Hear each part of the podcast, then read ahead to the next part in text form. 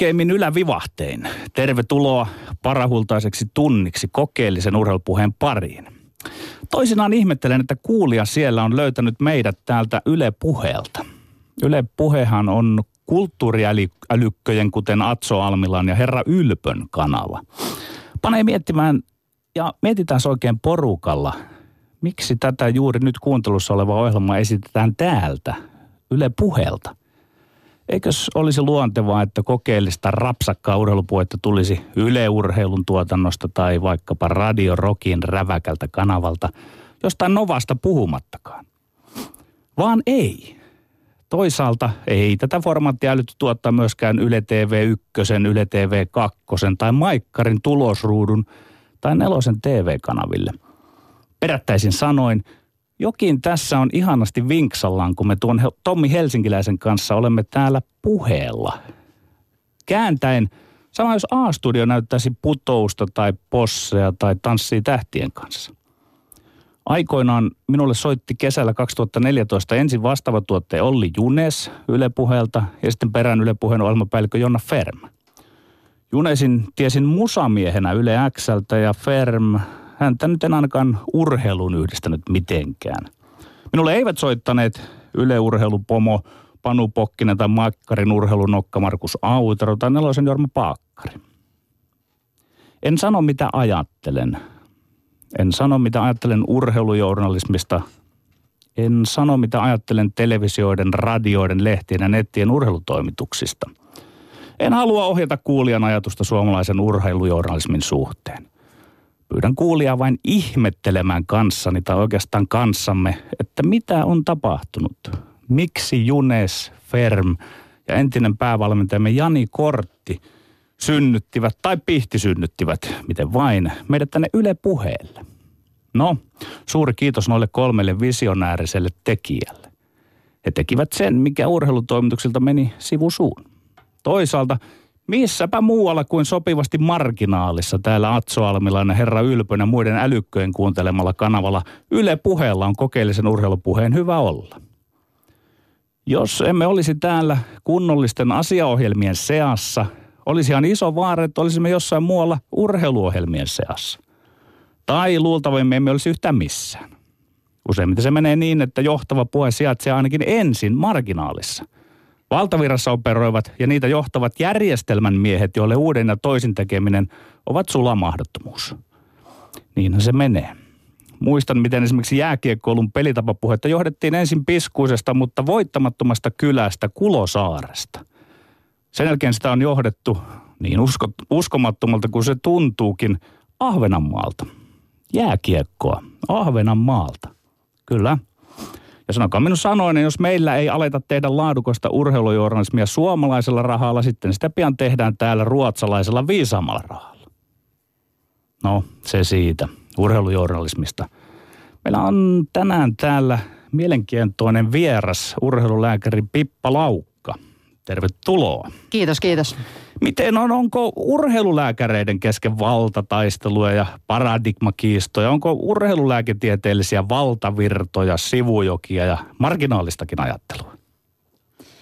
No musta tuntuu, että itse asiassa aika vähän loppujen lopuksi on sitä, että et, et, et ylipäätään niin kuin lääkäreissä, jos ajatellaan, niin, niin aika vähän niistä niin kuin keskustellaan myös avoimesti. Että toki niin kuin sitä lääketieteellistä näkemystä niin taustottaa se tieteellinen ajattelutapa, että kyllä se niin kuin pitkälti sanelee ne askelmerkit sitten siihen, siihen keskusteluun. Mutta että tietysti niin kuin näkemyksiä voi olla ja tapoja esittää niitä näkemyksiä monenlaisia – No niin, kiva kuulla. Me palaamme sinuun kyllä tuota pikaa.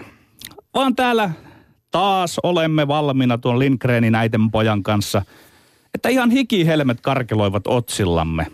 Täällä mennään eräänlaista jästipäistä kylkimyyryä. Me. Olemme. Lindgren. Ja Sihvonen. Joo, kuka hikoilee, kuka ei. Öö, Se on tuo Sihvonen tuntuu näkevän kaikenlaisia tuulimyllyjä ympärillään jatkuvasti tai onko, onko kenties. Pitäisikö mua alkaa kutsua sua Vasara lempinimellä? Mä ajattelin, että jos sä oot vähän niin kuin se Vasara, joka näkee nauloja kaikkialla, kun pitää aina iskeä, niin hemmetin lujaa. En tiedä, ehkä Vasara voisi olla Petteri Siivosen uusi lempinimi. Katsotaan, jos vaikka somen puolella siitä innostutaan. Mutta minä haluan, Petteri, puhua vielä hieman viime sunnuntaista. Tai minä haluan itse asiassa puhua viime sunnuntain ja maanantain välisestä yöstä, jos nyt näin suomalaisesta perspektiivistä katsotaan, koska Pippa Laukankin kanssa ehdimme ö, keskustella hieman jenkkifutiksesta, joka on meillä selvästikin yhteinen kiinnostuksen kohde. Ö, ja viime sunnuntai maanantain välisenä yönä tosiaan pelattiin Super Bowl Amerikassa, jossa ratkottiin NFL-liigan mestaruus, maailman mestaruus, kuten amerikkalaiset va- vaatimattomasti sitä itse kutsuvat. Ja äh, haluan puhua vähän näistä todennäköisyyksistä urheilussa, koska siis Atlanta Falconsin, joka lopulta hävisi Super Bowlin lukemin 20, äh, 34-28, Atlanta Falconsin voitolla oli kolmannen, nel, kolmannen neljänneksen loppupuolella eri tällaisten laskentamallien mukaan siis alhaisimmillaankin noin 90 prosentin todennäköisyys. Eli pelin aikana, kun mitataan sitä, että kummalla joukkueella on niin kuin suuri todennäköisyys voittaa, niin se prosenttilukema erilaisten laskentamallien mukaan liikkuu. Ja, ja oli äh, jopa tällaisia äh, malleja, jotka antoivat tämän voitotodennäköisyydeksi jopa 99,6 prosenttia. Falcons johti siis peliä 28-3 eli 25 pisteellä ja Super Bowlissa oli aikaisemmin noustu voittoon korkeintaan 10 pisteen takamatkalta.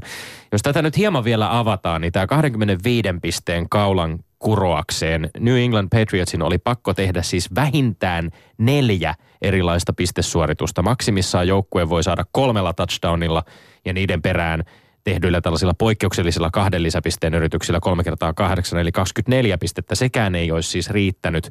Ja lisäksi oli vielä onnistuttava siinä, ettei Falcons enää tekisi pisteen pistettä viimeiseen parinkymmenen minuuttiin.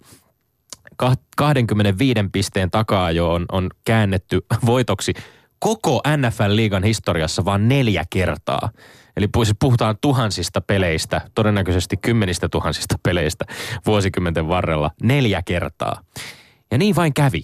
Niin kävi 39-vuotiaan pelirakentajan Tom Bradyn johdolla, joka, joka voitti viidennen Super Bowlinsa, valitti neljättä kertaa, neljän, neljännen kerran mestaruusottelun arvokkaimmaksi pelaajaksi.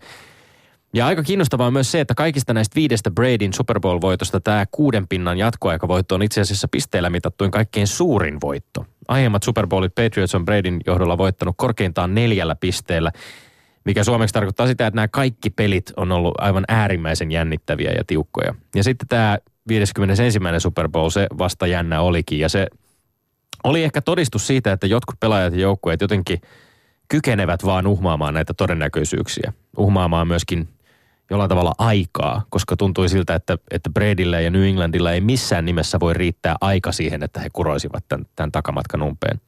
Ja Tom Brady kuuluu näihin pelaajiin ehkä juuri siksi, kun silloin keskellä yötä omat silmäluomet roikkuvat aika raskaasti kolmen neljän aikaan yöllä. Joku selittämätön syy pakotti katsomaan tämän pelin loppuun, katsomaan sen loppuun asti.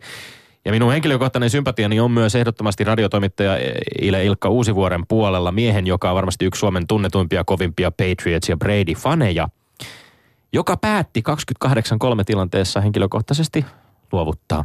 Hän laittoi hanskat tiskiin ja totesi, että jaa, eiköhän tämä ole tässä. Ja lähti omasta kisakatsomostaan kotiin nukkumaan. Se ei ollut siinä. Ja aamulla, aamulla odotti ileä yllätys. Omat yöuneni jäivät kolmeen tuntiin, minkä mieluusti tunnustan täällä, vaikka studiossa on lääkäri. Katsotaan, onko lääkärille tarvetta sen jälkeen, kun me olemme verbaalisesti antaneet äh, hieman roiskua seuraavassa kolmen kohdan väittelyssämme, joiden aiheiksi ovat tällä kertaa valikoituneet seuraavanlainen paketti. Aihe numero yksi. Frölunda kaatoi Sparta Prahan jääkiekon mestarien liigan CHL finaalissa. Onko mestarien, liigan, onko mestarien liigalle lätkässä tilausta kyllä vai ei? Kaksi. HJK otti harjoitusottelussa 3-2 vierasvoiton ruotsalaisesta Hammarbyystä. Pärjäisikö klubi Alsvenskanissa? Kyllä vai ei? Ja kolme. Donald Trumpin presidenttius jakaa sisäisesti NFL-mestari New England Patriotsin rivejä. Kuuluuko politiikka urheiluun? Kyllä vai ei? Aikaa on ah. kellossa ah. kolme. Ja otetaan itse täsmennyksenä vielä tuohon kakkosaiheeseen myöskin. Hoikohan pelasi toki myöskin äh, IFK Norrköpingia vastaan eilen ottelun, jonka hävisi 4-3.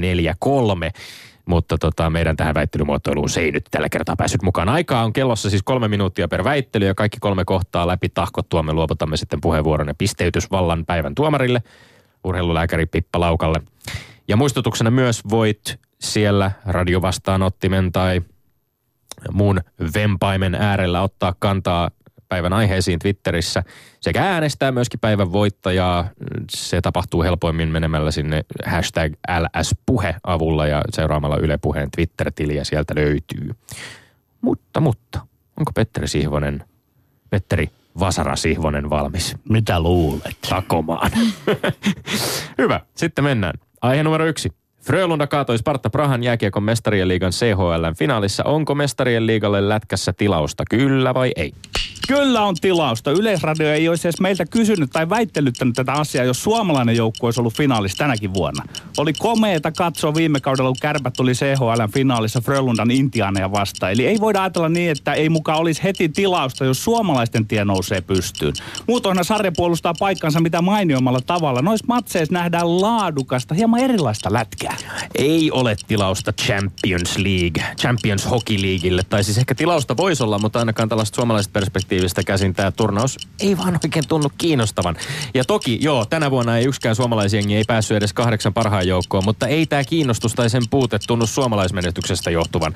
Kun lätkän tätä niin sanottua mestarien liigaa, täällä lainausmerkit heiluu, aletaan tahkoa valtavalla määrällä joukkueita jo loppukesästä, ja sitten sen huipennus tapahtuu keskellä talvea kansallisten sarjojen vasta lähestyessä playoffeja, niin koko show jää ihan puolitiehen. Kaiken lisäksi tämä turnaus päättyi tänä vuonna käsittämättömällä tavalla kolmella kolmea vastaan pelattuun jatkoerään, mikä antaa aika erikoisen kuvan siitä, kuinka tässä turnauksessa itse peliä arvostetaan, Petteri. Siis ei ole Lindgrenin mielestä tilausta. Sä sanoit, että ei suomalaisesta perspektiivistä tunnu kiinnostua. Millä Ei, sä ei. sen mittaat? Eivät Yleisöäkin, mene- kävi, yleisöäkin kävi paljon enemmän kuin monissa missään suomalaisissa lajeissa. Että sulla on taas tää faninäkökulma Paljon tähän enemmän kuin nyt. monissa suomalaisissa lajeissa. Kyllä, Kävikö mitä, mitä yleisöä, Suomessa? miten, siis, miten, miten, miten, vaikka sanotaan, että salibändiliigan peleissä ei käy niin paljon miten yleisöä. kävi yleisöä suhteessa Kävi hyvin. liiga, ihan normaaleihin niin, liigaotteluihin? niin, niin, vähemmän, mutta ei se tarkoita sitä, että sille ei olisi tilausta sille sarjalle. Ja hei, jos sä sanot, että tälle ei ole tilausta, niin Marjamäen Latte, Kukkosen Lasse, Pyörällä Mika, Mannerin Mikko ja Siivosen veljekset. Jos me ollaan sitä mieltä, että tolle on tilausta tolle sarjalle, niin mikä sinä ja kuka olet No sanomaan, että ei ole? minä voinkin nyt hyvin mielelläni tähän lätkäjätkien hegemoniaan yrittää saada pientä No edes. Valtava määrä jengiä, 48 joukkuetta Yes. alkulohkoissa. Sitä Miten vähennetään ihmeessä tällaisessa lätkän kaltaisessa marginaalilajissa voisi löytyä Euroopasta edes 48 riittävän hyvää jää, jääkiekkoseuraa, että turnaus jaksaisi kiinnostaa ja vetää kunnolla porukkaa Kiinnostaa. No niin, tuossa seuroihin. sä paljastat itsesi. Mukaan, niin. Mitä? Mukana on melkein puolet liigajoukkueistakin. Tappara, Hifki, Kärpät, Jypi, Tepsi, Hyviä Kalpa, Saipa. Lukko. Minkäs, so, minkäs sorttisia mestareita ovat Kalpa, Saipa ja Lukko, kun mestarien liigaa hyviä, hyviä kansainvälisiä otteluita, missä päästään tuta vähän erilaisia pelitapoja ja näin. Ja se, Voitko, nämä kerrota, niin kuin voitko, kerrota, harjoituspelejä. kal, voitko kerrota Kalpan, Saipan ja Lukon voittamat Suomen mestaruudet? Ei, ei tässä Hei, nyt mä siitä tiedänkin, kysytä. Rauman Lukko- Rauman Lukko on Suomen mestari vuodelta Tommi, 1963. Tommi, on järjestetty tällainen sarja ja se puolustaa täydellisesti paikkaansa. Sen mä sanoin, että sikäli tämä on hyvä sarja, ei. että tämä sarja tavallaan myöntää sen, että Kummola ja Harkimo oli väärässä, kun ne haihatteli semmoista isompaa eurooppalaista sarjaa, mutta tämä on just tällaisena Ei, sopiva pienemmäksikin. Jos- harjoitusturnaus tavallaan joukkueelle Ei, pitäisi tuossa. vielä pienemmäksi. Jos eurooppalaisten seurojen kesken paremmuutta halutaan mitata, niin kyllä seulan pitäisi olla silloin tiukempi. Ne Ei tuolla tekee voi sen olla, nyt. Ne ei tekee sen nyt. voi olla niin. tuommoinen määrä joukkoita Oletko perillä siitä, että sitä vähennetään sitä joukkueen määrää, mutta en mä sano, että sekään tätä muuttaa nyt paremmaksi Entäs tää tai kolme vastaan kolme? No se, se on typerä, mutta se, se, Eihän tässä, tässä päästään aina jonnekin, sitten tie katkeaa. Mutta se on tämän homman suola myöskin. Mennään eteenpäin. Toinen aihe. HJK otti harjoitusottelussa 3-2 vierasvoiton ruotsalaisesta Hammarbyystä. Pärjäisikö klubi Allsvenskanissa kyllä vai ei? Ei pärjäs, pitää olla realisti. Haihattelu on aika suomalaisessa futiksessa, on ohi. Edes teidän naivien ja vihkiytyneimpienkaan HJK ja huhkajat fani ei pidä rade, rakennella pilvilinjoilla. Klubilla on nyt pari kautta ollut ihan täystyö kilvoitella mitallista veikkausliikassa. Tietysti se on kovin suhteellinen käsite, mitä on pärjääminen Allsvenskanissa. Huomaan, että uusi kausi on lähestymässä ja jos siellä kisäli Lindgrenillä keulii pahemman kerran. Fanin muisti on lyhyt, mutta huono. Joku yksittäisen harjoitusottelun tulos panee taas rakentelemaan tuulenpesää ja pukemaan sinivalkoisen kaulahuiviin. Voi voi. Vai minulla keuli ad hominem nyt lentää ennen kuin päästään edes kunnolla käyntiin. Mä väitän kyllä, että pärjäisi ihan hyvin Allsvenskanissa. Harjoitusottelut on harjoitusotteluita ja molemmissa peleissä sekä Hammarbyytä että IFK Norrköpingin vastaan eilen oli toki sama kaava. Ensin ruotsalaiset vei peliä ja lopulta klu- klubi kampe sitten sen mukaan. Ehkä osittain vastustajan hölläämisen ja vaihtojen takia, mutta myös siksi, Petteri, minkä varmaan tietäisit, jos olisit katsonut nämä ottelut, että HJK aloitti molemmat ottelut aika kokemattomilla kokoonpanoilla, vaihto sitten kokeneempaan kaartiin. HJK osoitti Tukholman turnauksessa kahta kovaa Alsvenskan seuraa vastaan, että se pystyy Pohjoismaissa haastamaan isompia, ihan samaan tapaan kuin se haastoi 2014 Eurooppa-liigassa tanskalaisjätti IFK, äh, anteeksi, FC Kööpenhamina. No tulihan sulla vähän sitä realismia, että pystyy haastamaan, mutta pärjäisikö? Ei pärjäisi. Tuo on sulosta, kun sä arvelet ja spekuloit, että vastustaja oli Niin, maalin tappio viime vuoden O, Vastustaja oli höllännyt ja oli pelaajavaihtoessa. Spekuloit, spekuloit vain spekuloit. Mä yritän ja kertoa spekuloit oli harjoituspeli. Ei, tämä ei ole spekulointia. Mä yritän kertoa sin, siinä sinulle tässä ytimekkäästi tiivistetysti, että mitä näissä otteluissa tapahtui. Koska Ei, minä katsoin niin. molemmat pelit ja, alusta ja, ja loppuun, edes teit. me jotka olemme pelanneet, valmentaneet ja toistakymmentä vuotta analysoineet urheilua, tiedämme, ettei yhdestä tai kahdesta tai kolmestakaan harjoituspelistä voi tehdä tämmöisiä johtopäätöksiä, että pystyykö pelaamaan No, johtopäätö- johtopäätöksiä meidän joka tapauksessa pitää, eihän me voida faktuaalisesti tietää, pärjäisikö vai No ei, niin, koska tätä se ei tapahdu. Mutta totta Joo. kai siitä voidaan tehdä spekulaatioita. Ja klubin peli näyttää nyt jo näin varhaisessa vaiheessa kautta. Kyllä, Mitä varmasti. naurat? No naurattaa. Mitä sä naurat? Sä et kuullut edes vielä, mitä mä aion sanoa. Se No, näyttää paljon sorry. eheämmältä No, kuin nyt, aikaisemmin. Siellä on, siellä on pelaajia, uusia pestauksia. Mosa Jagubia, Atomi Tanaka, Atomo Tanaka ja Mosa Jagubi pelasi aivan loistavasti yhteen tokalla puolella ja ensimmäisessä ottelussa Sama vastaan. virsi kuultu toissa, toissa talvena ja No sitä se, me ollaan kuultu talvena. näitä virsiä ja jos, jos vaikka otetaan se virsi, jonka Mika Lehkosuo sanoi lähetyksen jälkeen, niin kyllähän hänkin se allekirjoitti, että jos ei Atomo Tanaka olisi mennyt rikki silloin viime kaudella, niin se mestaruus olisi hoitunut mennen tullen. Mutta joka tapauksessa, siis tässä on porukka on hyvin kasassa, siellä on uusia rekrytointeja ja selkeästi siihen pelin on saatu järkeä. Se oli paljon nopeampaa, sitä syytettiin viime kaudella koko ajan hitauksesta, hi, hita, hitaudesta.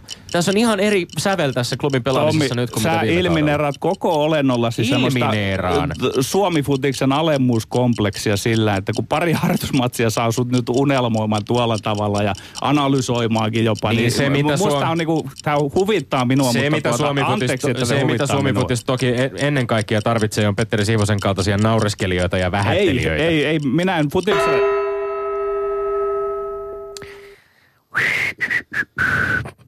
Kolmas aihe.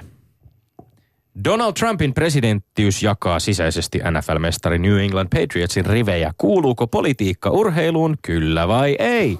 Ei tietenkään politiikka, ei kuulu urheiluun. Tämä New England Patriotsin esimerkki nyt osoittaa sen, mitä mä oon Tomi Uppiniskasen kovan kallois paukuttanut kaksi ja puoli vuotta. Tässä nähdään, miten politiikka lyö rikki jopa maailman kovimman pelikirjajoukkue. Julkinen kantojen ottaminen, sitä mukaan poliittisen asetelman kärjistyminen joukkueessa, se johtanee siihen, että vain osa joukkueesta menee valkoisen taloon, kun kerran presidentin juhlistamaan NFL-mestaruutta. Näin se ei saisi ikinä olla. Yhdessä voitetaan, yhdessä hävitään, yhdessä juhlitaan, yhdessä surraan niin edelleen. Väliin ei saa päästä yhtään urheilusta, saatika ulkourheilusta asiaa pilaamaan joukkueen yhtenäisyyttä. Politiikka ulkourheilun asia pahimmoilleen. Tässä se nähtiin. Politiikka ei kuulu urheiluun. Piste. Tietysti politiikka kuuluu urheiluun. Mä sanon tämän sekä olemassa olevana tosiasiana, että sekä myöskin, myös toivot, täysin toivottavana asiantilana. Jos, jos, kuuntele nyt, jos politiikan teko urheilussa huolettaa, niin se luulisi huolettavan ennen kaikkea silloin, kun urheilu toimii vallankäyttäjien pelinappulana, se johtaa korruptioon tai ihmisoikeusloukkauksiin, ihan oikeisiin ongelmiin, joihin on syytäkin puuttua. Sen sijaan, jos huolenaiheena on se, että New England Patriotsin tai minkä tahansa muun joukkueen pukukopissa ihmiset ilmaisevat erilaisia mielipiteitä, niin sit voi kuule saman tien laittaa porkkanat korviin telkkarin kiinni ja sulkeutua sinne rintamamiestaloonsa. Tällainen maailma on, Petteri. Se on täynnä erilaisia ihmisiä, urheilijoitakin, joilla on erilaisia näkemyksiä. Kuuntelitko itseäsi? Kuuntelin Taas itseäni sulla, hyvin sulla on pystyssä toi yhden miehen urheilukomissiosi, joka Mikä määrittelee, komissio? Sinä itse että avaudut- mi, sinä- määrittelee, että mistä pitäisi olla huolia, huolissaan ja alkajaisiksi heittelet, että mikä on hyvän ja pahan. Korruptio ja ihmisoikeusloukkaukset on pahasta. Minä en ole, Petteri, kysyn, meistä se, joka esimerkiksi suoraan? yhteen, En yhteen saa entisen kysyä suoraan. NHL-kiekkoilijaa jatkuvasti puuttuu sosiaalisessa mediassa, irvailee hänen näkemyksilleen poliittisille Niin, näkemyksille. Kumpi meistä sitä tekee? Niin, mä, älä, älä vie nyt tätä Älä, sinne. Kun kysy, me- kysy, mun sulla oli kysymys, Niin, kysy. mulla oli se kysymys, että onko se hyvästä, että osa joukkueesta, Patriotsin joukkueen, sit Sakista kannattaa Trumpia. Onko se hyvä sun mielestä? Mikä, mikä hyvä tai ei, se on to- olemassa oleva tosiasia. Niin, että se, mutta että se on ihan ok, että se, kun se kai, no, mit- mi, mitä- miksi ei ole sit ok, että jos siellä jotain korruptiota tai jotain lähdetään tuota mylleröimään, se, se yritetään on poistaa, eri asia. siinä ei, onko se et eri asia, seko- miten sä sekoitat- valit? Eli on sulla se yhden miehen komissio päättämässä, mikä on hyvä Sä ja mikä väärin. tänne, että jos urheilujohtajat tai, tai poliittiset johtajat tekevät urheilulla politiikkaa niin, siis ja, ei- ja, ja syyllistytään korruptioon ja muuhun. Sä sekoitat siis, mitä, poli, mitä politiikka ja urheilu pitää pitää erillään. Si- siitä Mar- mä yritän sulle kuuntele, Martellus Bennett ja Devin McCordy ovat ilmaisseet nyt julkisesti, että he ei aio mennä, he ei hyväksy presidentti Trumpin näkemyksiä, eivätkä ei osallistu valkoisen talon vierailuun. Joo. Täysin ymmärrettävä protesti. Samaan aikaan esimerkiksi Tom Brady ja joukkueen valmentaja Bill Belichickin tiedetään tukeneen Trumpia presidentinvaaleissa. Mutta siis ei tämä ole mitään poikkeuksellista, että jotkut toteaa, että he eivät aio mennä sinne. Sä puhuit, juhlitaan Ei. yhdessä. Tiedätkö, kuka päätti valkoisen talon seremoniat jättää väliin 2015, kun Barack Obama oli vielä siellä isäntänä? Ihan varmasti päätti, Tom mutta Brady niin, ja se ei päätti ole, se ei ole silloin hyvä. Urheiluun ei kuulu se, että urheilun nojalla ja varjolla, että kun urheilija on hankkinut jonkun maineen itselleen, niin hän hyödyntää ja tyhjentää sen sitten Tämmöinen kertomalla, että minä kannatan. vierailu. Tämmönen, ja niin, sä, sä oot jotenkin huolissa, että nyt ei juhlita. Nyt ei juhlita. Katsotaan kuka juhlii kohta, kun päästään tuomaroinnin pariin. Yle puheessa. Lindgren ja Sihvonen. No niin, Pippa Laukka, ota ohjat ja tuomaroi.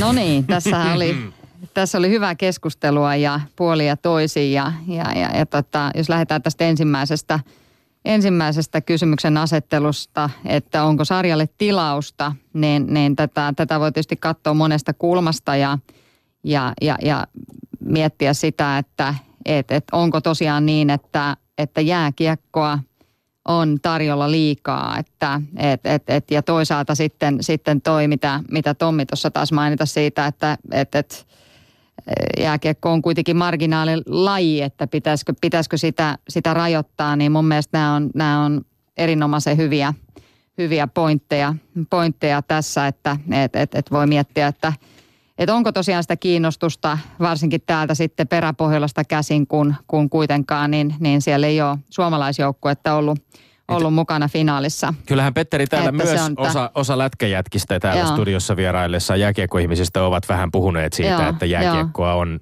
Et- et, liikaa tai aika paljon. Niin, niin. Ja, ja, ja toisaalta sitten mä näkisin, että et, et myöskin, että et, et näin yleiseurooppalaisestikin on tärkeää, että, että yhteneväisyyden nimissäkin niin, niin ö, pelaajat pelaa myös muita sarjoja kuin sitä, sitä kotimaista sarjaa ja paikallista sarjaa. Et sillä lailla tietysti me voidaan niin kuin myös oppia toisiltamme erilaisia pelityylejä ja, ja, ja taktiikoita ja, ja, ja tapahtuu sitten tämmöistä niin kuin sarjojen ja maidenkin välistä lähentymistä. Että, että tämä on niin kuin mun mielestä hirveän hyvä, hyvä kysymys ja hyvät, hyvät perustelut, mutta, mutta kyllä mä sanoisin, että, että tässä niin Petterillä oli paremmat perustelut.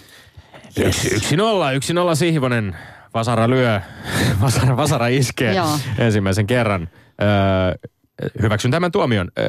Tämä oli itse asiassa ihan hauska mun mielestä kyllä tämä niin kuin tavallaan, että voidaan oppia toisiltamme. Ehkä se myöskin tietysti ihan jääkiekonkin, vaikka kansainvälisesti puhuttuna olisi minkälaista lajista kyse, niin kyllähän se, että myöskin kannattajat matkustavat maasta toiseen seuraamaan pelejä, niin onhan siinäkin jonkinlainen mahdollisuus myöskin päästä vähän erilaisia lätkäelämyksiä kokemaan. Ja Juuri sitten, näin. Joo, ja sitten taas mä oon ollut kyllä sen suhteen vähän epäileväinen, että jääkiekko voisi kasvaa isoksi eurooppalaiseksi lajiksi. Että sehän on ollut, voi sanoa, tämmöinen harkimolainen ja kumolalainen unelma, että tätä Euroopan sarjaa, missä, millä nimellä sitä milloinkin on pelattu tälleen. Mutta mä, mä näen, että, että jossain Saksassa niin se kuluttaja valitsee mieluummin television ääressä sen futismatsin kuin lätkämatsin. Oikeastaan se ratkaisee sen. Ei se, siinä taistellaan niin kuin tuulimyllyä vastaan. Kyllä, ja se on mun mielestä mielenkiintoista se, että miten, miten eri lainalaisuudet sitten sanelee ylipäätään sitä, sitä urheilun kuluttamista. Että et, et, et meillä on, meillä on niin kuin nimenomaan sitten asiakaslähtöisesti, kuluttajalähtöisesti, niin, niin, niin tota, mietitään, eikä, eikä vaan pelkästään sen tarjoaman mukaan, mitä, mitä täällä, täällä, täällä meillä, meillä päin tapahtuu. Mistäs me sitten sen jälkeen vähän... Ai että, todet- todettakoon tässä välissä, että tuota Twitterissä tosiaan niin kuin sanoin, voi itse osallistua tähän ja äänestää myöskin. Eh, Meillä on nyt Yle, Yle Puheen ö, johtavat tahot ovat myöskin tänne laittaneet siis kahden kandidaatin, ö, joista Lindgren tai Sihvonen kuulemma julistetaan urheilutohtoriksi väitöstilaisuuden jälkeen. Ja nimet ovat Petteri Vasara Sihvonen ja Tommi Naula Lindgren, mutta tota, tähän ei tiety, tietenkään varmaan sisälly mitään arvoasetelmaa. Kyllähän ne naulatkin lujaa iskee. Mutta tota, mennään eteenpäin. Naulat pitää kasassa.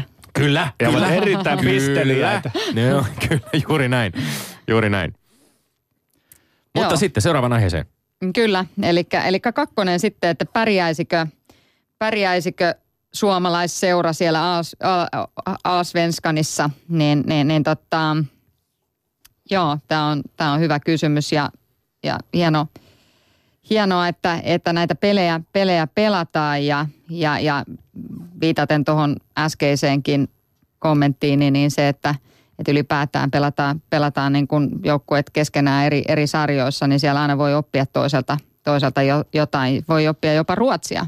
Suomalainen voi oppia, oppia ruotsiakin, että et, et, et siinä, siinä on niin kuin monta, monta hyvää tai, tai huonoa pu- puolta, riippuu tietysti, että katso, katsojan kulmasta, että et, et, tota, ää, kyllähän meillä, meillä tietysti niin kuin tätä, tätä pelaajavaihtoakin tapahtuu ää, maiden välillä ja suomalaisnaisista moni pelaa Ruotsissa. Et itse asiassa niin jos ajatellaan Suomen naisten pärjäämistä ruotsalaissarjassa, niin Suomen naiset on ihan siellä kärkipäässä, meidän maajoukkuepelaajat. Ja Et- siis sinä et tota- äh, olet, olet toiminut äh, ja toimit Suomen naisten jalkapallomaajoukkueen lääkärinä, eikö näin? Tämä kerrottakoon myöskin Kyllä, kyllä vaan. joten Eli- sulla on joo. perspektiiviä aika, aika tarkkaan myöskin tähän. tähän Joo, että kyllä mä, kyllä mä niin kuin lähtökohtaisesti sanoisin, että kyllä suomalainen voi pärjätä Ruotsissa. Et, että naiset toki vähän miehiä edellä, että miehillä on tässä nyt tietysti sit kirimistä, että et, et naisten, naisten perässä, perässä sitten, että ottaa mallia meidän Suomen naisista, naisista että miten siellä Ruotsin sarjassa, pääsarjassa voi, voi pä- pä- pärjätä.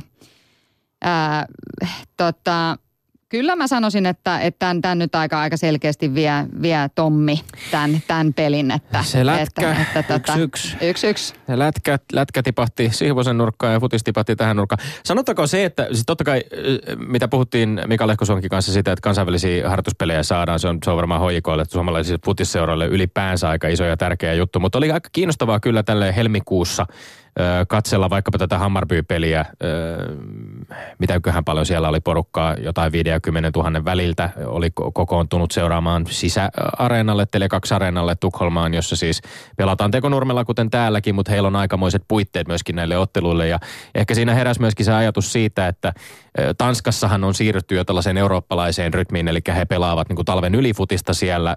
Suomessa, Ruotsissa edelleen kausi ajoittuu kesään. Saa nähdä, mitä tästä tulee tapahtumaan, tai tuleeko jonkinlainen tämmöinen yhteispohjoismainen sarja, johon sitten HJK ehkä mahdollisesti pari muutakin seuraa voisivat, voisivat Suomesta osallistua.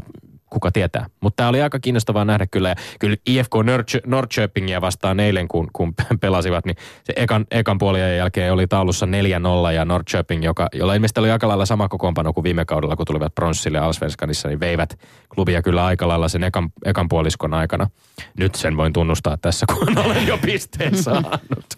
Mutta toisaalta mä ymmärrän todella hyvin, että mm. HJK hakee kauden alla mm. tämän tyyppisiä vastustajia, koska vähän sama kuin sitten tuossa lätkässä, että se, että pelataan muita eurooppalaisia joukkueita vastaan, se on vaihtelua, mutta sitten vielä enemmän tuossa futiksessa, että kun siellä tavoitteet on Euroopan kentillä mm. HJKlla, niin totta kai sitten jos pelaisi täällä vain kotimaassa, niin muuthan vain puolustavat lähinnä HJKta vastaan, mutta nyt pääsee tutaa sitä, että mitä se on, kun pelaa, voi sanoa, että ripauksen parempaan. Ja olikohan se viime kauden alla, kun, kun tuli pataan, oliko se nyt Malmööltä 5-0 vai miten tämmöisessä vastaavan tyyppisessä harjoituspelissä, että ehkä, ehkäpä eteenpäin on menty kenties. Mutta eteenpäin mennään kolmanteen aiheeseen ja, ja Donald Trumpiin ja meidän tämmöiseen hieman ö, ikuisuusaiheeseen. Joku, joka meitä on aikaisemminkin kuunnellut, on saattanut kuunnella vähän samantyyppistä väittelyä aiemmin siitä, kuuluuko urheilupolitiikkaa vai ei. Ö, Pippa Laukka, minkälaisia ajatuksia? Nyt jännittää.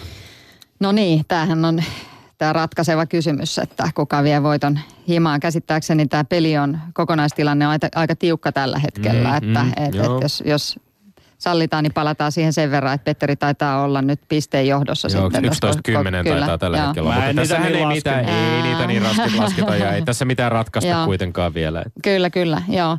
Et, et, tota, politiikka, niin oliko tota, tietysti tässä voi puhua lahjonnastakin sitten ja oliko se nyt niin, että et, et, et tosiaan niin, niin tässä on vielä Ei mahdollisuus lahjonnasta vaikuttaa. sovi puhua. Se, Ky- hei, hei nyt, Kyllä. nyt kysytään Joo. Tommilta, että mistä saa puhua ja mistä ei saa puhua. Jaa. Hänellä on Niin, se yhden miehen komissio määrää se tuntuu kuule siltä, että se ajatuspoliisi. Sihvonen itse Joo. siellä nyt. tota, joo, kyllä. Kyllä mä sanoisin, että, että ihan, ihan perustavanlaatuisesti tähän asiaan, että et, et, et politiikka ei kuulu urheiluun. Oh. Valitettavasti Se on, se on näin. laaja tämä rintama urheiluväen keskuudessa. Siihen kyllä törmää kerta toisensa jälkeen. Mikä on, onko sitten uskalluksen puutetta vai mistä? just? Niin, kyllä se, se, Mutta mut Mutta tuntuu, että aika mä- monilla muilla Mm. työpaikoilla se, se ajatus siitä, että, että tota, ihmisillä on erilaisia poliittisia näkemyksiä, joita saa kyllä ihan ilmaista ääneen, niin, niin siihen suhtaudutaan ehkä vähän rennommin. Onko tässä Mm. sitten joku, niin kuin, puhutaanko urheilujoukkueesta puhuttaessa jotenkin niin erityisestä, että, että sen urheilujoukkueen kohesio tai sen yhtenäisyys on, on jotenkin se, joka menee kaiken edelle? No sä oot aika asia, asian ytimessä, että kyllä mä siinä mielessä, jos mä niin tarkennan tätä, niin kyllä, kyllä mun mielestä niin urheilijoiden täytyy voida keskittyä siihen niiden työhönsä ja siihen, mitä ne tekee. Jos ajatellaan niitä urheilijan marginaaleja niin kuin huippuurheilijalla, niin sun täytyy olla niin kuin hyvin, hyvin niin kuin tasapainossa se fokus ja jos siihen tulee ää, tämmöisiä niin kuin politiikan kaltaisia häiriölähteitä, niin helposti, helposti rupeaa puristamaan mailaa tai, tai, tai, tai tota, keskittyminen häiriintyy. Et, et tietyllä tavalla totta kai se raha ja resurssit näyttelee aina roolia ja tulee näyttelemään, näyttelemään urheilussakin ää, ja, ja, ja näin, näin ollen se politiikka ää, on, on siinä mukana, mutta se ei kuulu siihen urheiluun. Et silloin, kun, silloin kun ratkaistaan niitä pelejä, niin silloin, silloin niiden urheilijoiden täytyy, täytyy voida keskittyä siihen, siihen, siihen rehellisyyteen ja, ja, ja, ja reiluun peliin ja siihen, mistä ne, ne on, on ne omat, omat taidot ja näytöt hankittu muualla kuin, kuin sitten siellä politiikan kentällä. Tappion ehdottomasti tunnustaen ehkä täältä naulan perspektiivistä vielä pitää semmoinen sanoa, että jos puhutaan sitä fokuksesta ja muista, kyllähän Tom Bradyn äh, Trumpin, Trump-ystävyydestä ja kannatuksesta oli puhuttu aika paljon jo ennen tuota Super Bowlia. Äh, Tom Brady heitti pallon Martellus Bennettille, joka vastustaa Trumpia viisi kertaa Super Bowlissa. Martellus Bennett eteni pallon kanssa yli 60 jardia mestaruusottelussa, että ehkä näillä fokus kuitenkin ammattilaisilla sitten pysyy ja minä täältä ul- urheilun ulkopuolelta vähän tunnun näkevän asian välillä niin, että ehkä se on tiettyä jotain hysteriaa siinä myöskin, että yritetään suojella jollain tavalla poliittisilta näkemyksiltä tätä urheilun pyhää minä ydin- mielelläni palaan näihin väittelyaiheisiin kyllä jatkossa. Mehän palamme niihin aivan varmasti. Kiitos Pippa Laukko tuomaroinnista. Kiitos.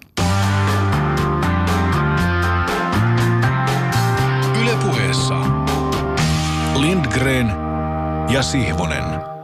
No niin, mennään sitten Pippa Laukka, urheilulääkäri, sinun asioihin. Sä olet ottanut viime aikoina aika rapsakasti kantaa ja ollut julkisuudessa fitnessurheilun tiimoilta vai pitääkö puhua peräti bikini-fitnessurheilusta?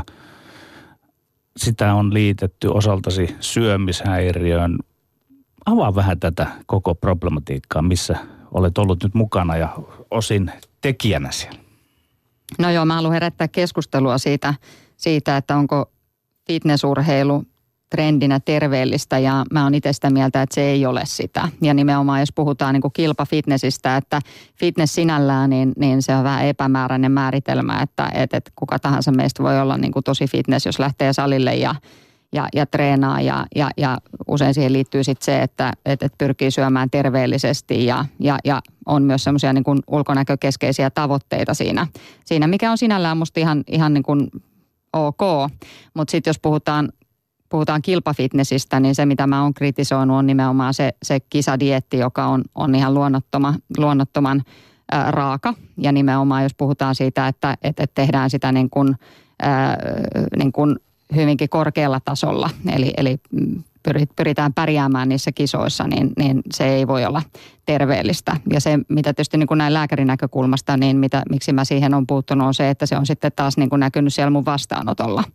Eli, eli, eli näitä, näitä fitnessurheilijoita sitten on tullut erilaisten niin kuin ongelmien kanssa, jotka on hyvin usein moninaisia, että se ei ole vaan, vaan sitä, että, että, että, että, että on joku, joku lievä ohimenevä tota, vaiva, vaan ne on usein silleen, että ne on niin kuin ajanut päin seinää sillä, sillä tota, tekemisellään, treenaamisella ja dietillä. Just tämä sanakin vähän jo ongelmallinen tosiaan, koska siis sehän tarkoittaa kuntoilua, kunnossa olemista, te- terveyttä mm.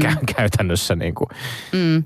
Ja sitten sit se, mikä mun mielestä siinä on, siinä, siinä on ylipäätään sitten, että jos me ajatellaan sitä niin kuin esimerkkinä tietyllä tavalla niin kuin terveystrendinä, niin, niin, niin, niin musta se ei pitäisi olla siinä asemassa, jos ajatellaan taas sitten niin kuin meidän nuoria naisia ja, ja mun mielestä kenenkään, kenenkään niin kuin nuoren biologisesti keskenkasvuisen ei pitäisi niin kuin haastaa kroppaansa sellaisella lajilla, missä sitten aiheutetaan häiriöitä siihen luuston aineenvaihduntaan ja hormoniaineenvaihduntaan. Että eihän se nyt voi olla normaalia, jos tytöt puhuu kisadietillä, että koska, koska sun menkat loppuu, että mulla loppu viime viikolla ja ai mulla vasta eilen, että et, et, et jokainen voi miettiä, että kuinka luonnollista tai luonnotonta se on. Ja, ja nimenomaan sitten, että jos ajatellaan, että niitä, niitä, niitä ongelmia sitten, sitten meidän kynekologit hoitaa lapsettomuusklinikoilla ja, ja näin, niin, niin en, en, en henkilökohtaisesti sitä pidä terveellisenä. Sinällään tietysti se, että mitä jokainen aikuinen tekee itsellään, niin se ei ole mun asia eikä kuulu mulle, että jokainen voi valita sen, sen, sen tota itse, mutta että niin kuin lähinnä niin kuin näin terveystrendi aspektista on halunnut tuoda sitä toista näkökulmaa siihen, että et, et, et, et, se ei, ei kaikille, kaikille sovi. Ja jos voi asettautua nyt sitten vastapuolen asemaan, jotka haluaa puolustaa tätä lajia, niin tietysti tulee mieleen niin, että – kun tullaan lääkärin pakeille, niin aika harvoinpa sinne tullaan iloisien uutisien kanssa. Ja tota, onko sulla kuitenkin sellainen arvio, että, että tämä on hyvä, riittävä läpileikkaus siitä lajista, että kun sä näet vaan ne niin sanotut potilaat, jotka tulevat pakeillesi? Toi on, toi on hyvä kysymys ja, ja, ja, ja tota, mä oon itsekin pohtinut, että et, et mähän on lääkärinä kuitenkin, niin näen, näen pääasiallisesti sairaita. Toki tietysti niin kuin nykyisessä työssä niin näen paljon niin kuin nimenomaan niitä – niitä ää, ei oikeastaan potilaita, vaan ihmisiä, jotka haluaa, haluaa välttää ongelmia ja haluaa hoitaa itseään niin kuin proaktiivisesti, ennaltaehkäisevästi ja miettiä niin kuin Brady-asioita etukäteen, että miten voisi parantaa suorituskykyä ja miten voisi parantaa hyvinvointia tekemällä asioita oikein jo ennen kuin ongelmia tulee. Että Tuossa oli pari viikkoa sitten niin Health Awards-tilaisuus Suomessa, jossa terveysteknologian huiput Suomesta oli keskustelemassa siitä, että, että mitä tämä niin kuin lääkärin duuni esimerkiksi tulee olemaan tulevaisuudessa. Ja, ja se visio on aika väkevää, että, että lääkäristä tulee niin kuin elämäntapa valmentaja. Et siihen suuntaan ollaan menossa ja tietysti niin kuin näin oman lääkäri tonttinen niin kun sieltä perspektiivistä, niin aika paljon se mun työ tietysti on sitä, että mä tapaan ihmisiä jo ennen kuin heillä on ongelmia. Että et, et, et, tota, mutta jos puhutaan no. tästä fitnessistä niin keho, kilpailumielessä, siinä, siinä puhutaan silloin ihan keho, tietysti niin kuin kehon rasittamisesta ihan äärirajoille sekä ko, niin kuin kovan, tavallaan kovan treenin ja sitten toisaalta todella tiukan dietin yhdistelmänä. Mutta näetkö sitten, että tämä tavallaan myöskin tältä kilpailupuolelta ja sit, että se jotenkin tämmöisenä niin kuin laajempana trendinä ihan tämmöisissä tavallisissa treenaajissa myöskin tämän, tämän kaltaiset samanlaiset jotenkin ihanteet, jotka tähän, tähän lajiin liittyy, niin, niin näkyvät niin kuin laajemminkin? No kyllä tämä yhteiskunta on mennyt siihen suuntaan, että kaikki on, niin pitäisi saada nopeammin tuloksia ja elämä on hektisempää ja on erilaisia vaihtoehtoja enemmän tarjolla kuin mitä se on ollut. Ja siitä niin kuin ilmiönä vaikka joku kuntodoping on hyvä esimerkki, että, että meillä on niin kuin kymmeniä tuhansia käyttäjiä, jotka käyttää niin kuin doping-tuotteita, siis peruskuntoilijoita, jotka haluaa lihakset. Mm. Että ne ei halua käydä salilla eikä halua niin kuin nostella niitä painoja ö, niin pitkään, mitä se vaatisi, että ne, ne, ne, ne tota, saisi kasvatettua lihakset. Tämä ei liity kilpafitnessiin, täytyy sanoa, koska kilpafitness on kilpailulaji, jossa on myös niin kuin doping-viranomaisten testausta, eli, eli siinä mielessä niin, niin tämä, tämä ei siihen, mutta ilmiönä sanoisin, että kyllä se niin kuin tietysti semmoinen, semmoinen että et, et, et tulosten nopea saavuttaminen ja ne ulko näköpaineet ja semmoinen tietty pinnallisuus leimaa tätä aikakautta. Ja sitten toisaalta se, että nyt on trendi, trendi on se, että on niin kuin naisillakin mielellään olisi niitä lihaksia. Niin, että, et, et muscle se on, is the new ja, skinny puhutaan niin, muun muassa. Ei, eikö tässä ole myöskin niin kuin hyviä puolia niin, mutta täytyy muistaa myös se, että ei se tarkoita, että jos on lihakset, niin se ei tarkoita, että sä oot aina esimerkiksi hyvä kuntoinen. Että miltä sä näytät, niin se ei esimerkiksi kerro siitä, että miten sun aineenvaihdunta toimii tai, tai miten se lihas toimii esimerkiksi. Että meillä on niin kuin paljon, jos me ajatellaan vaikka urheilijoita, niin muitakin elementtejä kuin se voima, että, että on liikkuvuus ja kehohallinta, jotka vaikuttaa sitten ihan esimerkiksi suoritustekniikkaan ja nopeuteen ja siihen taituruuteen, että ei sillä pelkällä lihaksella siellä kentällä pusketa. Jos laajennetaan tätä keskustelua, ihan pakottamatta tulee mieleen mäkihyppy, taitoluistelu, voimistelu, ihan muutamia mainitakseni. Onko meillä vähän niin kuin tapuja sen suhteen, että jos oikeasti mieli joissakin noissa lajeissa pärjätä, niin on jo aika varhaisessa nuoruudessa pidettävä yllä aikamoista painokontrollia. Joo, ja painin sä unohdit tästä listasta, mm. että sen mä haluaisin kyllä nostaa tähän, että niistä mun mielestä se on ehkä jopa vähän alipuhuttu, että mitenkä raaka se dietti sitten siinä on, että et, ja sitä, sitä tietysti monet fitness ää, myönteiset usein tuo esille, että no miten sitten nämä muut lajit tai ylipäätään vaikka kestävyysurheilu, että kuinka terveellistä se on. Ja, ja, ja se on ihan totta, että mun mielestä näistä niin kuin täytyy keskustella ja ja, ja, ja, ja tota, on hyväkin tuoda ja pohtia näitä eri vaihtoehtoja, koska niin kuin lähtökohtaisesti kuitenkin, niin, niin, niin toki mä lääkärinä esimerkiksi pyrin siihen, että mä lisään terveyttä, että mä haluan, että, että ihmiset voisi hyvin, eikä, eikä, eikä niinkään, että et, et, tota, et, että et, et jotenkin, jotenkin kauhistellaan niitä haittoja, vaan mietitään, että mitä siellä on. Mutta että, et, et, et tietysti se, että niinku, mikä ehkä missä esimerkiksi fitness nyt niin, niin poikkeaa tästä genrestä on se, että et, et, et fit, fitness, kilpa fitness, niin, niin siellä on paljon niin äh, urheilijoita, jotka on niin aloittanut hyvin, niin kuin voi sanoa, tyhjältä pöydältä. Sitten taas jos ajatellaan niin monia näitä perinteisempiä lajeja, niin monihan kasvaa siihen lajiin ja siihen urheilija-identiteettiin ja, ja rakentuu sitä kautta.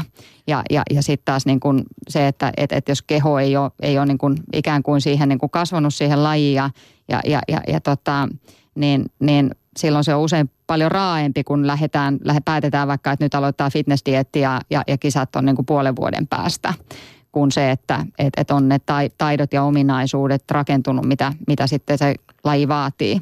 Meillä on esimerkkejä Petterin mainitsemista lajeista myöskin urheilijoista, jotka ovat tuoneet esiin sitä niin kuin omia ongelmia vaikkapa painon, painon suhteen, painonhallinnan suhteen, myös syömishäiriöitä ja muuta. Olet itse puhunut julkisesti omasta syömishäiriöongelmastasi ja, ja varmaan pystyt myöskin näkemään sen, että et, et urheilijalle ylipäänsä semmoisista omista terveyteen liittyvistä ongelmista voi varmaan aika, aika voi olla aikamoinen kynnys tulla millään tavalla niin kuin julki näiden asioiden kanssa. Siis puhumattakaan siitä, että ylipäänsä jo siinä tilanteessa, että niistä pitäisi puhua niin kuin valmentajalle tai seuratovereille tai muille, mutta että ylipäänsä sitten niin kuin vielä ehkä laajemminkin. Niin, tiedätkö mistä se johtuu? Ja se johtuu siitä, että jos oot niin kuin urheilija – ja, ja, ja, ja tota, sun pitää tulla jonkun asian kanssa, mä puhun kaapista ulos tulemisesta, niin kuin esimerkiksi omasta syömishäiriöstä, niin, niin se tarkoittaa sitä, että sun pitää tietyllä tavalla romuttaa ne sun unelmat ja ne tavoitteet.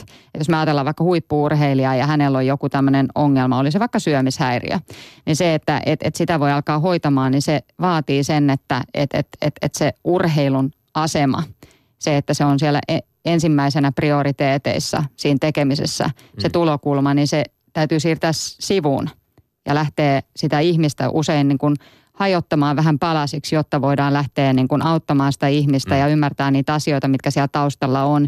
Lähteä korjaamaan esimerkiksi sitten sitä ruokavaliota tai hoitamaan lääkityksellä tai mikä se sitten onkaan. Niin ne on usein isoja prosesseja. Se tarkoittaa sitä, että urheilijan kannalta niin se hajoaa se koko, koko norsunluutorni kun puhutaan lihomisesta ja laihtumisesta urheilussa, onko se ylipäätään lääketieteen asia vai onko se sittenkin enemmän ikään kuin urheilun oma asia, sisäinen asia? Mä vähän viittaan siihen, että onko vaara, että urheilun erilaisia, jopa kaikkia fysiologisia asioita niin sanotusti medikalisoidaan liikaa? Onko, kun sanot, että haluat edistää myös sitä terveyttä, että onko sieltä lääketieteen puolelta, olenko sieltä muljahtamassa nyt, oletko sinä myös niin sanottu henkilökohtainen valmentaja niin. sen jälkeen. Toi on, toi on, toi on mun mielestä hyvä pointti ja, ja silloin kun ollaan niin kuin siinä urheilussa sisällä ja ollaan siinä esimerkiksi joukkueen mukana, niin kyllähän se on niin kuin se on niin kuin pieni yritys, jos ajatellaan vaikka meidän jalkapallomaajoukkuetta ja niitä ihmisiä, ketkä siellä taustalla toimii, niin mehän ollaan kaikki tuotu se oma asiantuntemus sinne ja jokainen, jokainen kantaa kortensa kekoon ja, ja toimii yhdessä. Et tietyllä tavalla niin kuin siinä on se rajanveto on häilyvämpi kuin sitten esimerkiksi jos mä siellä, siellä omassa, omassa ö, kammiossa niin otan potilaita vastaan ja, ja, ja, ja, ja tota, he käy lääkärillä. Et siinä mielessä niin kun, silloin kun tekee ö, urheilulääkärin kenttätyötä, niin se raja, raja on häilyvämpi. Ylepuheessa Lindgren – ja Sihvonen. No, mainitsit äh, työskentelysi Suomen naisten jalkapallomaajoukkueen lääkärinä. Kerro, kerro pikkasen siitä, että millainen tämä pesti on käytännössä, koska varmaan moni ei välttämättä tiedä, mitä se, mitä se käytännössä konkreettisesti merkitsee, miten paljon olet tekemisissä joukkueen pelaajien kanssa. No käytännössä tietysti riippuu vähän vuodesta. Että jos on arvokisa vuosi, niin se voi olla hyvinkin, hyvinkin niin kuin tiivis sitten se pesti. Että viimeis kun me oltiin EM-lopputurnauksessa, niin se vuosi taisi olla sellainen, että oli, olisikohan siinä ollut niin kuin yhteensä kymmenen viikkoa. Oltiin niin kuin jollain tavalla niin kuin yhdessä tai ainakin tiiviisti tekemisissä. Mutta sitten jos on tällaisia välivuosia niin kuin nyt, että et, et aletaan pelata karsintaa, niin silloin, silloin ei, se ei ole, ei ole ihan niin tiivis sitten se mun mun roolini siinä. Mutta että toki tietysti kun on pitkään ollut, että on ollut, ollut vuosia siellä, niin, niin mukana niin tunnen pelaajat ja he tuntee mut. Ja se on varmaan niin urheilijalla tietysti se niin kuin lähtökohta, että kun he tuntee, tuntee lääkärin tai tuntee ihmisen, johon he voi luottaa, niin he sitten helposti kääntyy puoleen, vaikka se periaatteessa niin kuin olisi sitten, sitten, sitten että heillä on seurajoukkueet ja, ja, ja siellä, siellä lääkärit, jotka auttaa, mutta että et, et käytännössä se tarkoittaa sitä, että silloin kun seuraavan vuoden aikataulut ratkee, niin ne on ne ensimmäinen asia, jotka, joka mä laitan omaan kalenteriini. Et, et, et tota se, että nyt esimerkiksi tänä vuonna, niin, niin me ollaan nyt keväällä lähdössä kohta Serbiaa ja sitten Puolaa ja Tanskaa ja, ja kesäkuussa, kesäkuussa Kiinaan, niin, niin, tota, niin ne on mulla, mulla jo kalenterissa, että se on se ykkösprioriteetti, että, että, että mikä varmasti on kaikilla, kaikilla meillä, jotka joukkueiden mukana on, niin, niin sillä lailla se sitoo. Mutta et käytännössä se sitoo sitten, kun ollaan reissussa, niin sitten se työ on 24-7. Että et, et ollaan, ollaan samoissa tiloissa ja, ja, ja, ja pyritään tietysti niin kuin olemaan pelaajien käytettävissä ja usein tehdään just niin kuin puhuin siitä proaktiivisuudesta, niin tehdään testejä ja kartoitetaan, kartoitetaan asioita, asioita ja pyritään niin kuin hyödyntämään sitä, sitä, sitä hetkeä, kun ollaan kaikki yhdessä. Olet siellä joukkueen lääkäri ja mä olen aina välillä semmoinen vanhan koulukunnan mies, että kun puhutaan vaikkapa psyyken valmentamisesta, niin mä ajattelen näin, että, että tota parasta psyyken mentaalivalmennusta on se, että kun urheilija joukkue tietää olevansa taktisesti, teknisesti ja fyysisesti kunnossa, ja tämä on määrätynlaista kritiikkiä psykologista valmentamista kohtaan. Kuinka suuren osuuden sinä näet, että pitäisi olla? Onko teillä siellä psykologinen valmentaja myös sinun lisäksi ja missä määrin itse olet tavallaan myös luiskaudat sinne psykologisen valmentamisen puolelle. Sanoit, että pelaajat oppivat totta kai luottamaan sinuun enemmän ja enemmän ja niin edelleen.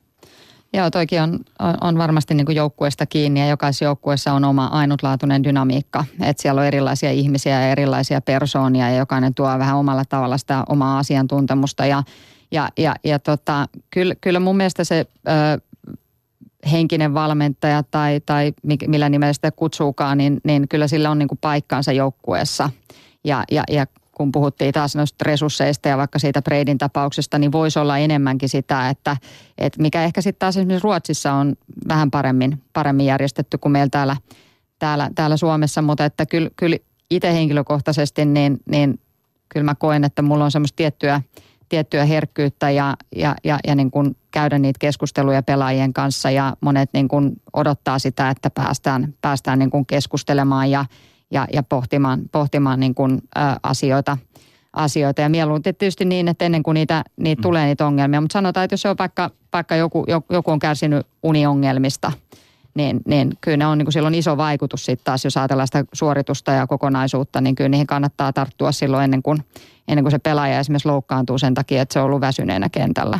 Niin ravintoon liittyy myöskin monia ö, näkemyksiä ja asiantuntijoita myös, myös ihmisiltä, jotka eivät ole... Ö, tai, tai tulevat tavallaan monista lähtökohdista.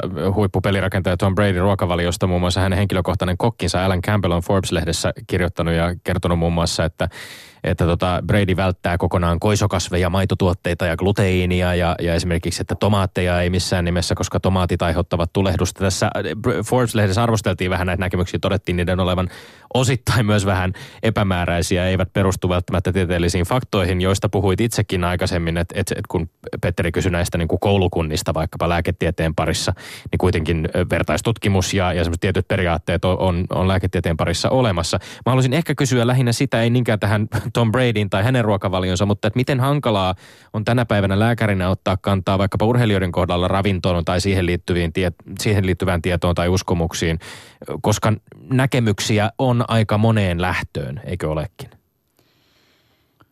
No, niin kuin sanoit, niin näkemyksiä on tietysti moneen lähtöön ja toisaalta me nykypäivänä tiedetään myös paljon siitä, että miten ravitsemus vaikuttaa meidän, meidän hyvinvointiin ja urheilijan suoritukseen ja, ja, ja tuossa niin kuin sinällään menemättä tuohon tarkemmin tuohon tohon hänen ruokavalioonsa, niin kyllä niin kuin heti tulee mieleen, että varmasti siinä on ajatus myös sitten, sitten niin kuin tasapainottaa sitä, sitä elimistön tulehdustilaa ja suolistobakteeristoa, josta nyt kuitenkin on myös tieteellistä näyttöä, jota me voitaisiin ehkä Suomessakin ja, ja maailmalla yleisemminkin niin kuin vielä pohtia enemmän, että miten me voidaan. Hesarissa itse myöskin tästä niin, suoliston merkityksestä. Kyllä, joo, että et, et on sellaisia asioita, että jos me niin kuin oikein niin kuin hienosäädetään ja, ja, ja, ja sitten kun niin kuin puhuttiin, että jos ajatellaan, että vaikka formulakuskin suorituskyky on niin kuin lähellä 100 prosenttia silloin, kun hän on niin kuin parhaimmillaan ja valmistautunut kisaa, että jos on 96 prosenttia, niin se marginaalit on aika pienet.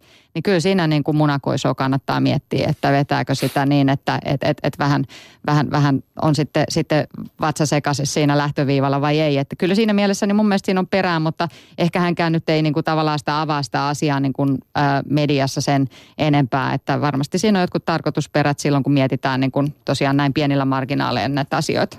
Kun nyt formulat siinä livahti keskustelun mukaan, niin puhutaan hetki Aki mm. Hintsasta tai oikeammin Hintsa performansista. Mitä se on filosofiana, valmennusmetodologina? No se on kokonaisvaltaista ja proaktiivista, eli nimenomaan painottuu siihen, että et, et, et, et me mietitään jo etukäteen, että miten, miten me voidaan, voidaan niin kuin estää niiden sairauksien syntymistä ja parantaa suorituskykyä. Et suorituskykyhän on niin kuin sen hyvinvoinnin sivutuote. Ja, ja oikeastaan niin kuin siinä lähtökohtaisesti, jos me ajatellaan sitä, sitä meillä on, kutsutaan Circle of Better Lifeiksi, niin meillä on tämmöinen niin kuin, kuuden kohdan ympyrä, jossa on, on terveys ja henkinen energia, aktiivisuus, ravinto, biomekaniikka ja, ja uni, eli palautuminen. Ja siellä keskellä sitten meidän jokaisen sisäinen olemus, eli puhutaan inside out, että et ihmiset – tietäisi, mitä ne tekee, mihin suuntaan ne on menossa ja kuka kontrolloi niiden elämää. Ja se on itse asiassa jokainen voi pohtia omalla kohdallaan. Voi jopa kirjoittaa tämmöisen niin sanotun koreletterin kirjeen itselleen, että kuka minä olen ja mihin suuntaan on menossa. Niin aika usein sitten, sitten niin moni huomaa, että itse asiassa niin kun on aina, aina joku, joka tavallaan jonka vuoksi ei voi tehdä jotain tai, tai, tai on lapset pieniä, niin ei jaksa lähteä lenkille tai – tai, tai on, on väsynyt, niin syö makeeta ja ei jaksa välittää siitä ruokavaliosta, että on aina tavallaan joku,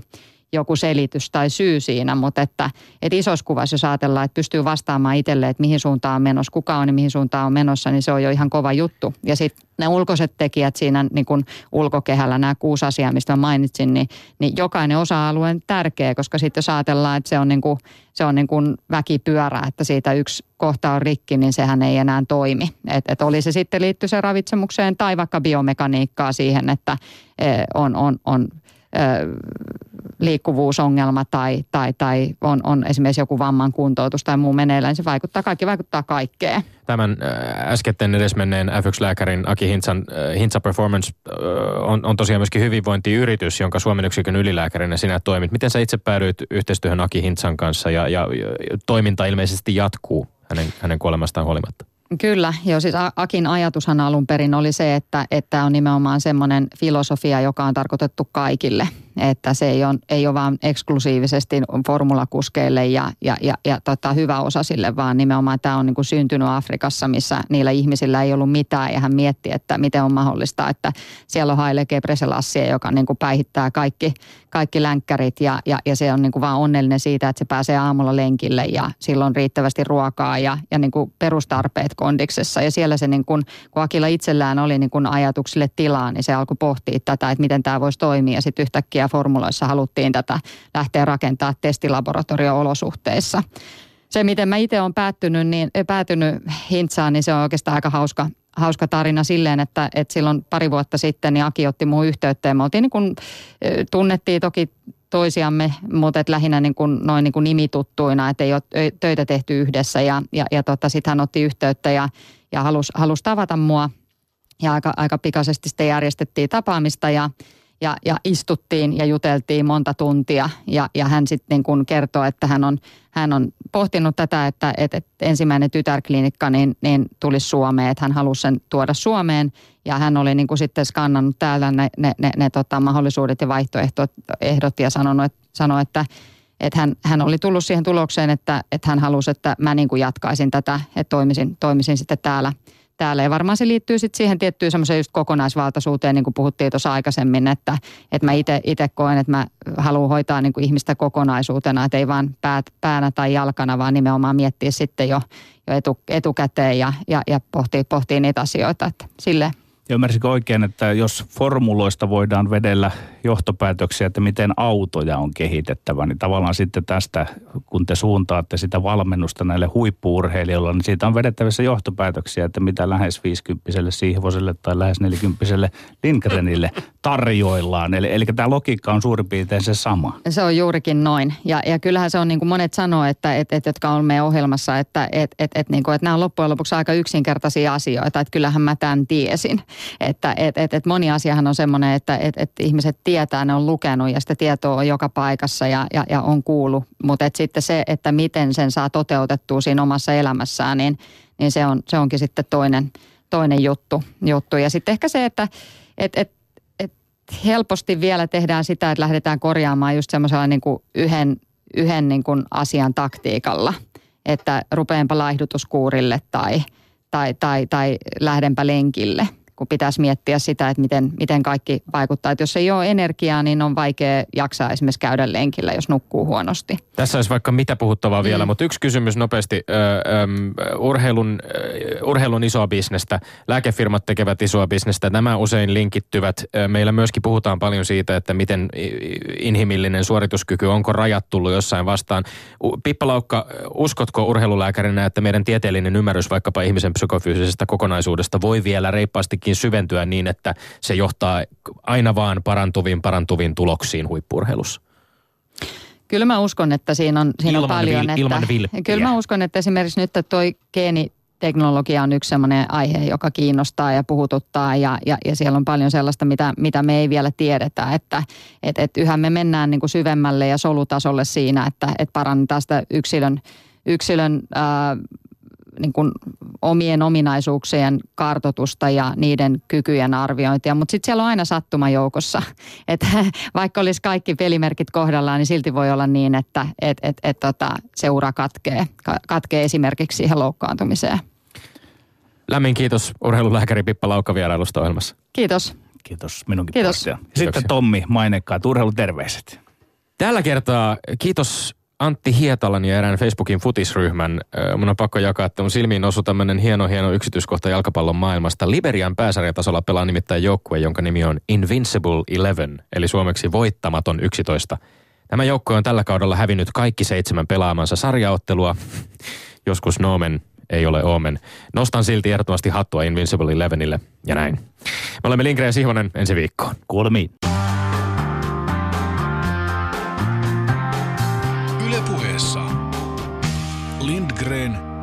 Ja Sihvonen.